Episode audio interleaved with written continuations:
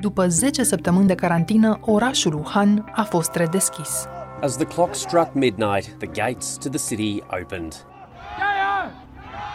Oamenii au intrat din nou în clădirile de birouri cu măștile pe față.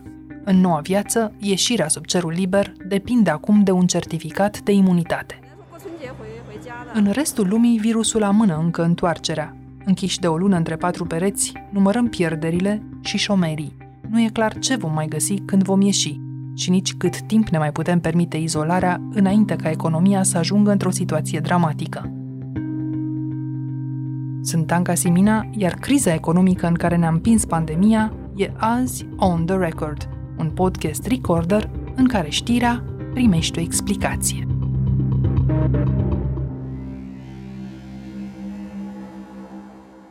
Vorbim azi cu Dan Bucșa, economistul șef pentru Europa Centrală și de Est al Unicredit.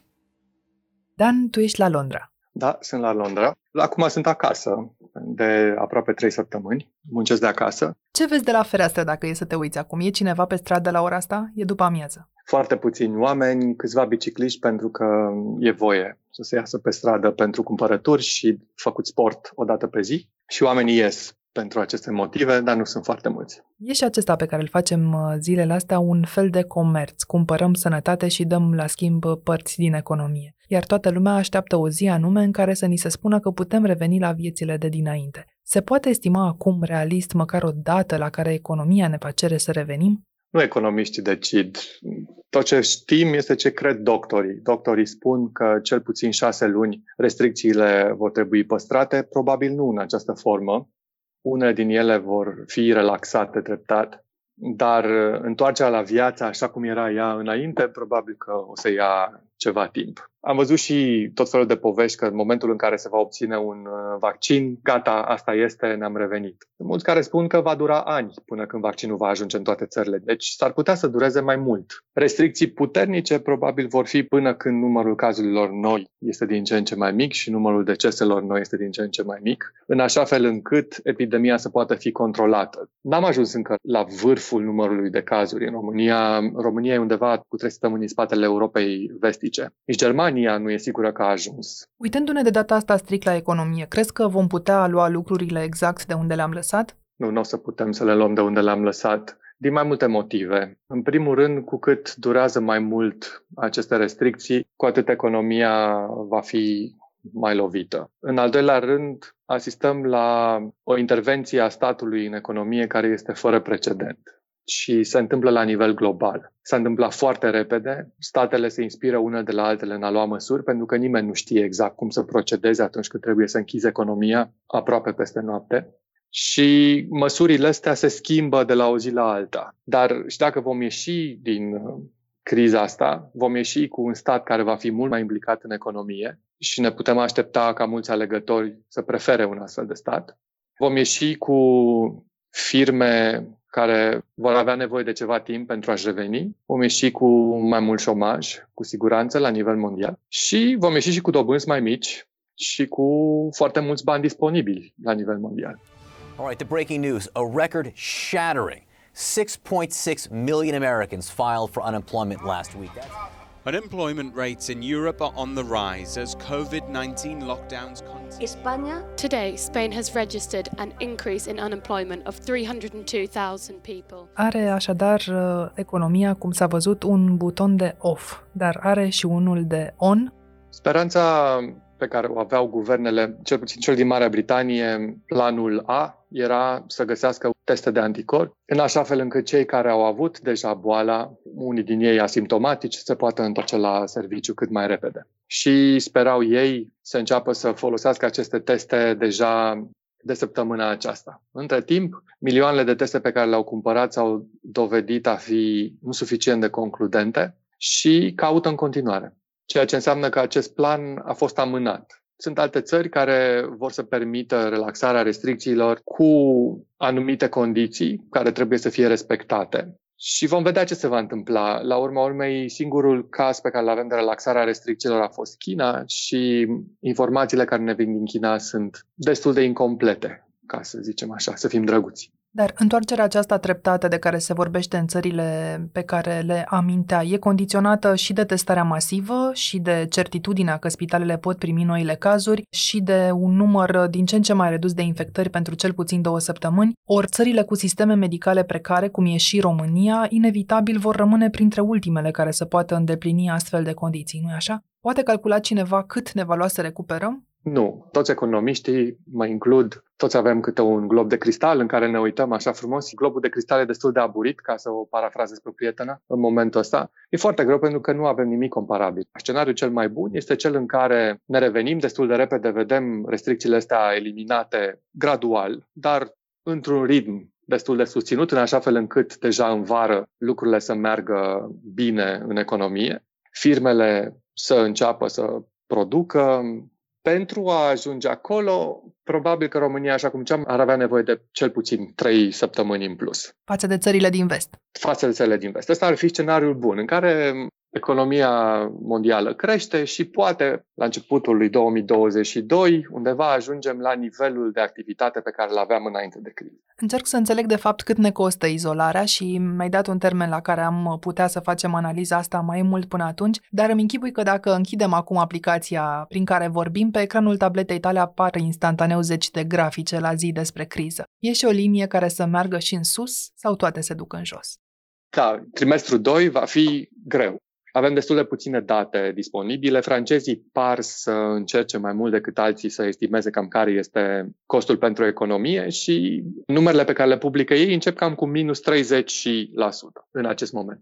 Încă nu am atins groapa. Groapa va fi undeva în lunile următoare. După care sperăm să ne revenim. Ziceam de scenariu în care ne revenim frumos, lin, ceea ce noi numim o revenire în V, dar ea poate să fie și în U, adică groapa să dureze ceva mai mult, poate să fie și în W, să ne revenim, eliminăm restricții, se întoarce epidemia, numărul de cazuri crește, reimpunem restricții și atunci avem o groapă ceva mai mică după. Și cea de care cred că economiștii se tem cel mai tare este una în L, în care cădem și după aceea nu reușim să ne revenim. Acum, cât de repede putem să ne revenim, depinde și de cât de puternice sunt firmele în fiecare țară. Și firmele din regiune spun, cele mai mici mai ales, spun că ar putea să reziste două-trei luni. Să sperăm că în două-trei luni își vor putea relua activitatea. Dar nu știm în acest moment dacă este adevărat. Și atunci e normal că guvernele au intervenit să le lase să nu-și plătească din taxe acum, să nu-și plătească credite. Cele mai mari au mult mai multe lichidități la dispoziție și atunci probabil că pot să reziste ceva mai mult timp. Așadar, realist ar fi prin iunie să reluăm cumva discuția în fiecare țară și să vedem unde suntem. Exact. Până atunci vom avea niște modele de comportament. Dacă într-adevăr Germania, Austria încep să relaxeze din restricții, să vedem cum merge. Firește că nu vom putea să punem egal. Cumva cred eu că restricțiile rămase vor fi respectate mai bine în Germania decât în România, dar măcar știm care este costul dacă nu o facem.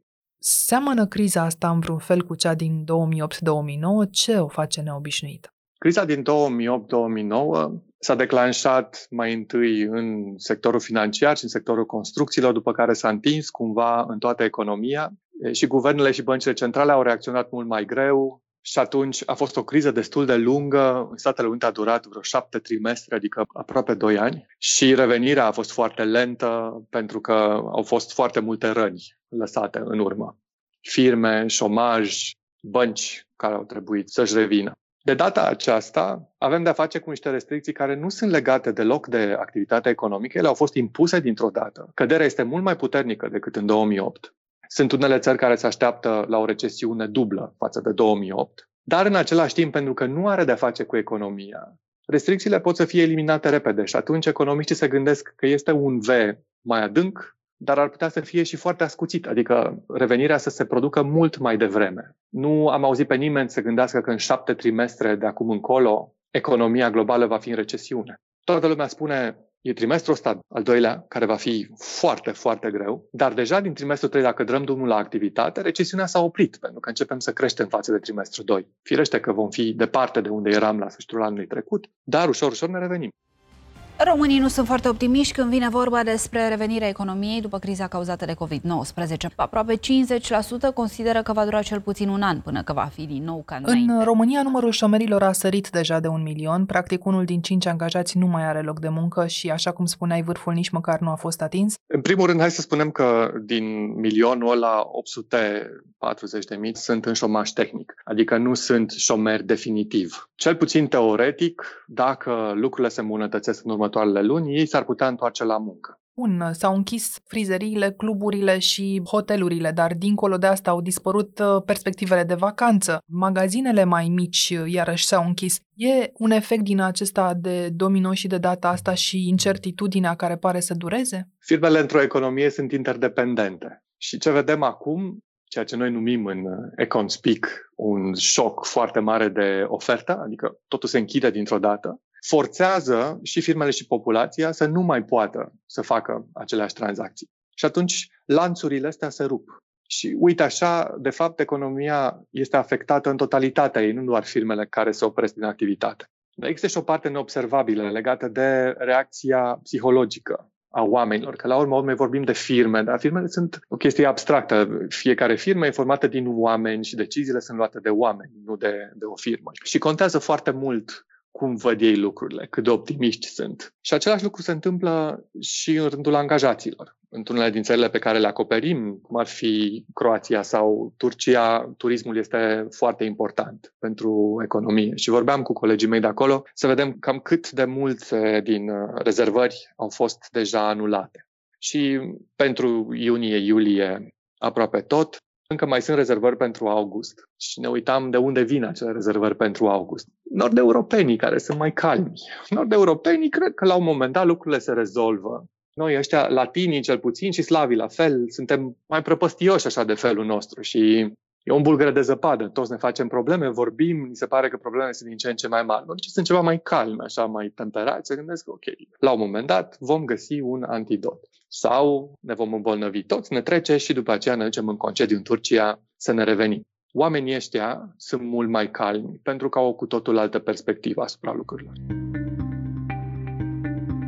Ne prinde criza asta, cum remarci, în an electoral ca și în 2009. Ne putem permite acum populisme de tipul amânărilor la plata utilităților, la plata ratelor, la contribuțiile sociale, așa cum votează Parlamentul? În primul rând, plecăm dintr-un punct prost pentru că am avut niște deficite enorme în anii trecuți. Ultimii patru ani pentru economia mondială au fost niște ani de aur. Economia globală a crescut foarte puternic, majoritatea țărilor au dus-o mult mai bine, și cele mai multe țări și-au construit niște rezerve. Și noi avem proverbul cu vara când trebuie să-ți faci stanie. E, noi am folosit vara asta de patru ani să punem zurgălăi la căruță. Și intrăm cu un deficit enorm într-o criză care va costa foarte mult. Dacă ne uităm la măsurile anunțate, ele nu sunt mai mici decât în țările din jur. Dar noi plecăm dintr-un deficit anul trecut cam de 4,7% din PIB. Ungaria pleacă în jur de 1%, Polonia în jur de 0,7%, Cehia aproape de 0%. Deci au loc să cheltuiască. Noi, ca să cheltuim, trebuie să reducem alte cheltuieli. Asta se va întâmpla. Nu putem să îi mulțumim pe toți. De exemplu, eu nu cred că pensiile vor crește anul ăsta cu 40%, nici pe departe. Dacă vor crește cu 40%, atunci guvernul României nu se va mai împrumuta prea curând din străinătate și probabil ne vom pierde ratingul de țară, din investiție va ajunge junk, nu cred că trebuie să traduc cuvântul, și automat se va scumpi tot în economie. Tot. Asta este încă o chestie pe care lumea nu o înțelege. Dacă statul plătește mai mulți bani pentru un împrumut și cel care și-a luat o casă plătește mai mulți bani pentru un împrumut, pentru că se adaugă riscul de țară. Dar în momentul ăsta are România în continuare încrederea investitorilor? În momentul ăsta, oarecum. Cred că e important pentru investitori faptul că ministrul finanțelor este pentru prima oară în istoria post-decembrista României cineva care înțelege piețele financiare internaționale, adică le vorbește limbajul. Și atunci, pentru prima oară, investitorii străini aud pe cineva spunând vom cheltui dacă ne putem împrumuta, că până acum, dacă ascultai politicieni români, spuneau păi, plătește statul. De parcă statul este o fântână fără fundii care tot scoatem, tot scoatem. Nu. Statul poate să cheltuiască în limita veniturilor pe care le colectează și peste trebuie să se împrumute. Și împrumuturile astea au fost substanțiale în ultimii ani la dobânzi care au fost din ce în ce mai mari în comparație cu restul regiunii. În restul regiunii le scădeau, la noi rămâneau undeva agățate sus. Deci, problema nu e dacă ne putem împrumuta, problema este la ce cost ne împrumutăm. Pentru că dacă ne crește în continuare costul, degeaba taie BNR-ul dobânda în țară. Că această creștere de risc se va reflecta și asupra firmelor și asupra populației. Avem deja avertismentul că sunt cheltuielile mult prea mari. Avem o criză care nu este, din păcate, doar o criză de sănătate publică. Că trebuie reevaluate toate aceste cheltuieli. O criză care afectează întreaga economie, care va afecta bugetul. De unde crezi că ar trebui început în situații de criză? Din păcate, cum se întâmplă la noi de obicei, se începe cu investițiile. Pentru că dacă tăiem investițiile, lumea o să trăiască și fără șosele încă un an, a trăit atâția ani. Nu? Ce mai e un an? Mai ales că anul ăsta nici nu prea iese lumea din casă. Deci cred că investițiile vor fi primele tăiate. Dar dacă ne uităm în jurul nostru și vedem că s-au închis hotelurile și fabricile, dar în construcții încă se mai respiră cât de cât, ne gândim poate că ar fi un moment bun să facem autostrăzi și spitale. Întotdeauna e un moment bun să facem autostrăzi și spitale. Problema e, așa cum ziceam, dacă ne le permitem. Avem bani să le facem și cred eu că prioritățile în momentul ăsta sunt astea, să se acopere șomajul tehnic, să fie ajutate firmele cât se poate de mult, să trecem puțin de hopul ăsta și când economia începe să-și revină, ne uităm și dacă mai avem bani de investiții. Dar agricultura poate fi o salvare acum că s-au întors totuși peste 300.000 de români, unii dintre ei muncitori sezonieri. Cred că oamenii care s-au întors fie și-au pierdut serviciul, fie nu aveau asigurări medicale sau temut că dacă trebuie să ajungă la spital nu vor avea cu ce să plătească. Fie și mai rău de atât, munceau complet la negru, cumva ar fi fost și mai complicat să justifice ce făceau acolo. Nu zic că nu s-au întors și oameni care aveau servicii și s-au gândit să fie mai aproape de familie, cumva intuind că asta va fi o criză care nu va dura doar o săptămână. Probabil că au fost. Unii din ei ar putea să rămână în România dacă și-ar găsi serviciu. Dar cred că cei mai mulți din ei se vor întoarce în momentul în care vor putea. Pentru că au anumite așteptări legate de veniturile lor, pentru că mulți din ei consideră că trăiesc mai bine în țările în care au ajuns. În Anglia, de exemplu, când vorbesc cu români angajați aici, șantiere de construcții sau în agricultură, mare majoritate spun că vor să se întoarcă acasă, pentru că Anglia e o țară scumpă, vor să câștige niște bani să se întoarcă acasă. În Italia, când vorbesc cu români, foarte puțini îmi spun că vor să se întoarcă acasă chiar și cei care și-au construit case. Și argumentele de obicei sunt, am deja o familie aici, copiii se simt mai degrabă italieni, deja lucrurile merg, nivelul de viață este foarte bun, italienii sunt prietenoși și așa mai departe. Din 300 de mii, dacă s-au întors 300 de mii, nu știu dacă vor rămâne o treime când lucrurile se vor îmbunătăți. Chiar dacă sunt afectate de coronavirus, Germania, Italia și Anglia îi cheamă înapoi la lucru pe muncitorii sezonieri. Mulți dintre ei sunt români. Încerc aici să văd dacă putem și câștiga ceva din această criză dincolo de a supraviețui economic și speranțele mele că îmi vei spune da, vom putea face autostrăzi uh, în lunile astea în care cei mai mulți stau acasă, ca și agricultură sau năruit deja, în ce direcție să ne uităm totuși în economia românească să putem să scoatem și ceva bun din ce ni se întâmplă? Eu cred că trebuie să scoatem din noi ceva bun. Cred că noi trebuie să ne gândim, uite, într-o situație ca asta, de viață și de moarte, nici măcar nu exagerez, am făcut tot ce puteam să ne fie mai bine? Și cred că răspunsul e nu. Care ne sunt nouă prioritățile de acum încolo? Și ce facem noi ca aceste priorități să ajungă priorități la nivel de societate? De la rata pe care o plătesc la împrumut până la cum miroase când deschid geamul dimineața, până la cum sunt tratat la un spital, totul depinde de alegerile mele. Totul. Un uh, celebru politician român mi-a spus la un moment dat, când am văzut la o conferință, și tot dădeam eu cu, da, uite că nu e bine pentru firmele din România și mi-a zis, auzi, drăguță, firmele nu votează, oamenii votează. Avem alegerea anul ăsta. Vom vedea dacă, într-adevăr, prioritățile noastre se schimbă. Sau dacă merge și așa, cum am mers până acum. Hai să rezumăm. Rămâi optimist? O să urmeze o perioadă mai grea, în care toți vom pierde. Și asta trebuie înțeles, pentru că am văzut tot felul de dezbateri în momentul ăsta în societate, în România, legate de cine ar trebui să acopere costurile. Toți vom acoperi costurile. Toți vom pierde câte ceva din salariu, din activitate, din venituri și așa mai departe. Trebuie să ne obișnuim cu gândul ăsta. Cât de mult putem pierde, din păcate, de multe ori nu putem controla. După, în momentul în care ne revenim, în momentul în care ne gândim ce se întâmplă mai departe, ar trebui să avem și un plan în față, fiecare din noi, cam ce ne dorim să se întâmple mai departe. Ce o să faci tu prima oară când te întorci cu adevărat la birou? Înainte să mă întorc la birou, cred că aș vrea să-mi văd prietenii cu o seară înainte, nu știu. Apropierea oamenilor îmi lipsește cel mai tare. Deci asta mi-aș dori în primul rând. După care, când o să mă întorc la birou, Probabil că ce fac și acum, pentru că ce fac eu e să calculez, să estimez, să vorbesc cu investitori. Sper să le pot spune că România este o investiție bună. Ați ascultat On The Record, un podcast săptămânal produs de Recorder și susținut de Banca Transilvania. Ne găsiți pe Apple Podcasts, pe Spotify ori pe orice aplicație de podcast pe care o folosiți. Vă recomandăm să ascultați și podcastul BT Talks, disponibil pe bancatransilvania.ro podcast. Eu sunt Anca Simina, ne reauzim vineri.